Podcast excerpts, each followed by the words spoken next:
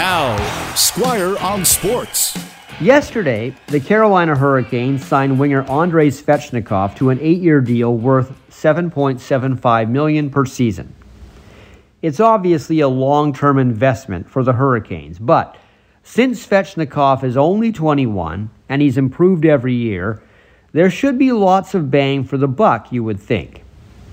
Now, this is a contract that Jim Benning dreams Elias Pettersson would take. Because even with the NHL putting a cap on their salary cap because of COVID damage revenue, the cap hit per year for Carolina seems like a bit of a bargain, especially as Svechnikov continues his upward trend. Now, Pettersson wouldn't and shouldn't take exactly that deal. Being a center, his position is more valuable than Svechnikov's, and he's got a better looking resume. If the Canucks want Pettersson to put his name on an eight year deal, he's going to have to get at least 8 million plus per year, if not 9 million plus per year, maybe even 10.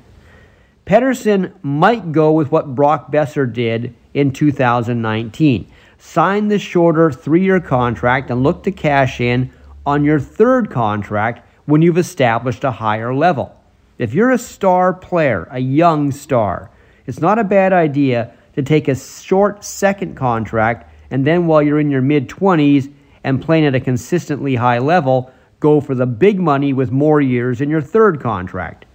Quinn Hughes may also want to go that route too. He's seen a few young defensemen get big deals this summer, but his struggles in his own zone might mean any long term offers could shortchange him, especially if he corrects those own zone mistakes and becomes a star blue liner who isn't just one dimensional.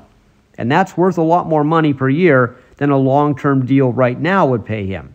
In other words, short deals mean players basically bet on themselves to keep on improving and then in a couple of years or maybe three years go for the big score. Squire on Sports on 980 CKNW.